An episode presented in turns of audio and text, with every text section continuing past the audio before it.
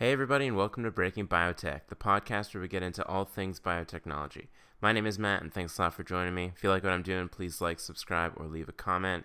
And if you know anybody who's trying to get into the space, you know, link them to my channel if they want to uh, dip their toes into the biotechnology industry. So today I'm going to talk about uh, one sad thing, which was my incorrect call in Zogenix. So I want to congratulate everybody who actually played it and went long and got uh, rewarded handsomely for it. Uh, I also want to talk about the latest FDA guidelines regarding gene therapy and talk a little bit how it relates to Spark and whether or not it's uh, it's going to have some implications. So uh, let's jump into it. All right, so I have the chart for Zogenix up, and today it closed at 61.35, reached a, a high of about 63. And uh, yeah, so I said in my last video that this news was priced in and that it had a lot of downside potential and that it was not worth playing. I was clearly uh, incorrect, and this is a, a, good lesson for everybody, myself included.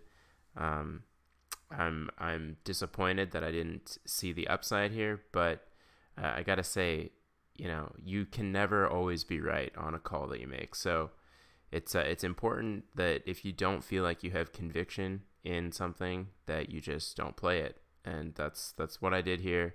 And I uh, in the last video you know I went on this long spiel about how you can uh, try to anticipate events that are already priced in. And uh, it looked like that to me here. And uh, I was incorrect. And you know there's rumors that are circulating that this uh, sets up the company for a good position for a buyout and uh, that could be the case and or it could just be that this market is is so large that between Zogenix and GW Pharmaceuticals is going to be a ton of money there to be made. So either way, it's uh, it's great for for both companies. Um, they're both going to be competing now for that market, and uh, it's great for everybody who has Dravet syndrome who now have options. So just to go through uh, the data that they did announce today, the I'll just go down. So they showed that. So I'll give some background. So they did. Zogenix did two trials. They did one trial uh, later last year that was patients who were not taking any other pharmaceutical uh, drugs to control their seizures. So then they split the patients into placebo and uh, ZX008, and they saw a significant decrease in the number of seizures by the drug. So what they wanted to do in study two was see whether or not patients that were taking uh, pharmaceutical drugs to treat their Dravet syndrome, who then also added ZX008, would also get that benefit. And what they saw was um, patients with uh, over 50% reduction in monthly cons- convulsive seizures also saw a 50% decrease when they were taking ZX008 compared to placebo. So this is uh, this is great data. It's in line with what they saw in study one. So there's definitely an additive effect of uh, ZX001 as well as stiripitol, pental, and uh, yeah. So this is uh, this is positive. This is data that I think uh, most people were expecting, but um, it uh, it led to a big big uh, increase in the stock. So congratulations to everybody who who played it.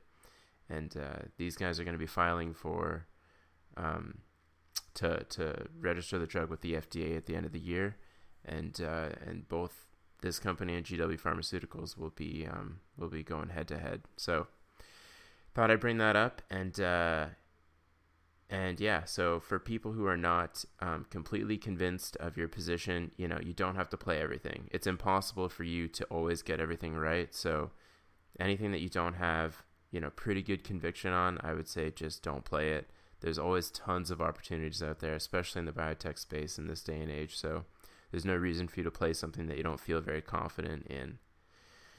So with that, I also want to mention, or we're going to move on to the uh, the FDA guidelines. So I posted uh, or I retweeted the FDA um, tweet about the new guidelines that they had for some of the uh, different uh, diseases that were out there. So one of them was the human gene therapy for hemophilia.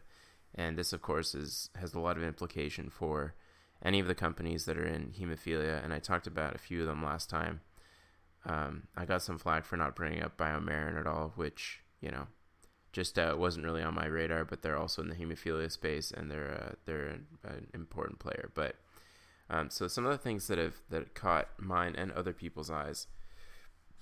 The uh, the main thing in in this document that I've noticed is that there's a they want companies to um, be careful with the discrepancy that they see between two different analytic methods to measure um, the factor activity. So there's these factor eight or factor nine activity assays, and the based on which assay you use, sometimes the the data that comes out can be a little different. So the they want companies to settle that um, if they're going to focus on that for their endpoint. So the the important thing that people have been looking at is uh, is here. So for efficacy endpoints, people who are going companies that are going through the traditional approval, they're using this. They want companies to use the annualized bleeding rate as the primary endpoint to demonstrate clinical benefit. And then they say for the accelerated approval, of which Spark has has uh, like requested, I guess, uh, they say that factor activity may be considered as a surrogate endpoint for primary efficacy assessment under the accelerated approval pathway. And then they go on to say that uh, to support this use, you have to resolve the discrepancies in the factor assay results, and you have to determine the target factor activity level within the range of factor activity of normal population.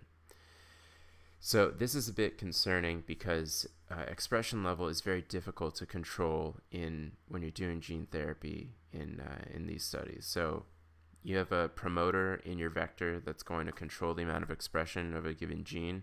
But once it's actually in the cells and starting to, to work, you know, there's a time course for a lot of this stuff, and sometimes it doesn't always work like you hope. So, for companies who are using the who are going under the accelerated approval, and the and the ones who are relying on only factor activity, they need to be careful and make sure that they're within the the range of normal population. So, some people are concerned uh, for Spark for this reason, but they say here that factor activity may be considered as a surrogate endpoint.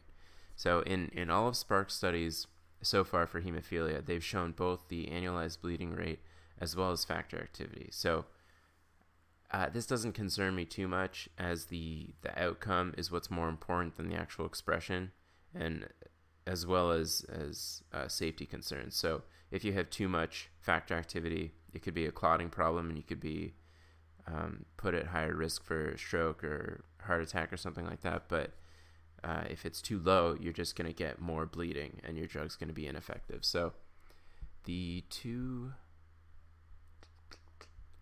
let's see here. Okay, so the two studies that Spark is doing for hemophilia is uh, SPK 9001 for hemophilia B SPK 8011 for hemophilia A. Um, and so we're expecting actually, if we look down here in Q3 of 2018, we're expecting a clinical update uh, for the hemophilia A. And uh, between these two, the hemophilia A expression data is is really all over the place. So this is uh, what they showed last time, and so you can see how the amount of factor 8 activity expression it's like all over the place. So this is not very uh, encouraging if this is the only data that they were to show for hemophilia a. But given that they're showing other stuff uh, let me pull it up here